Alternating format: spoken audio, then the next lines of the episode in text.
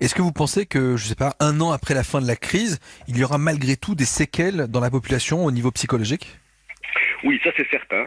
On sait que ce genre de situation laisse des séquelles à long terme. Alors attention, euh, n'inquiétons quand même pas non plus les, les, auditeurs, les auditrices en disant oula, euh, ça va être terrible. Les séquelles ne sont pas forcément marquées, elles ne sont pas forcément euh, terrifiantes, mais c'est des petites choses qui s'installent dans le cerveau. Alors ça peut être des choses euh, négatives, hein, des choses qui effectivement nous créent des, des craintes, des angoisses qui n'existent pas vraiment. On a, on a toujours dans l'attente que ça, ça revienne, par exemple.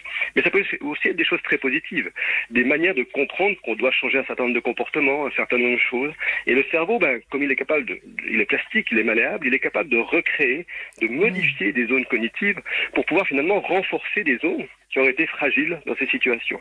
Maintenant, c'est comment est-ce qu'on va prendre en charge cette, cette évolution durant l'année qui vient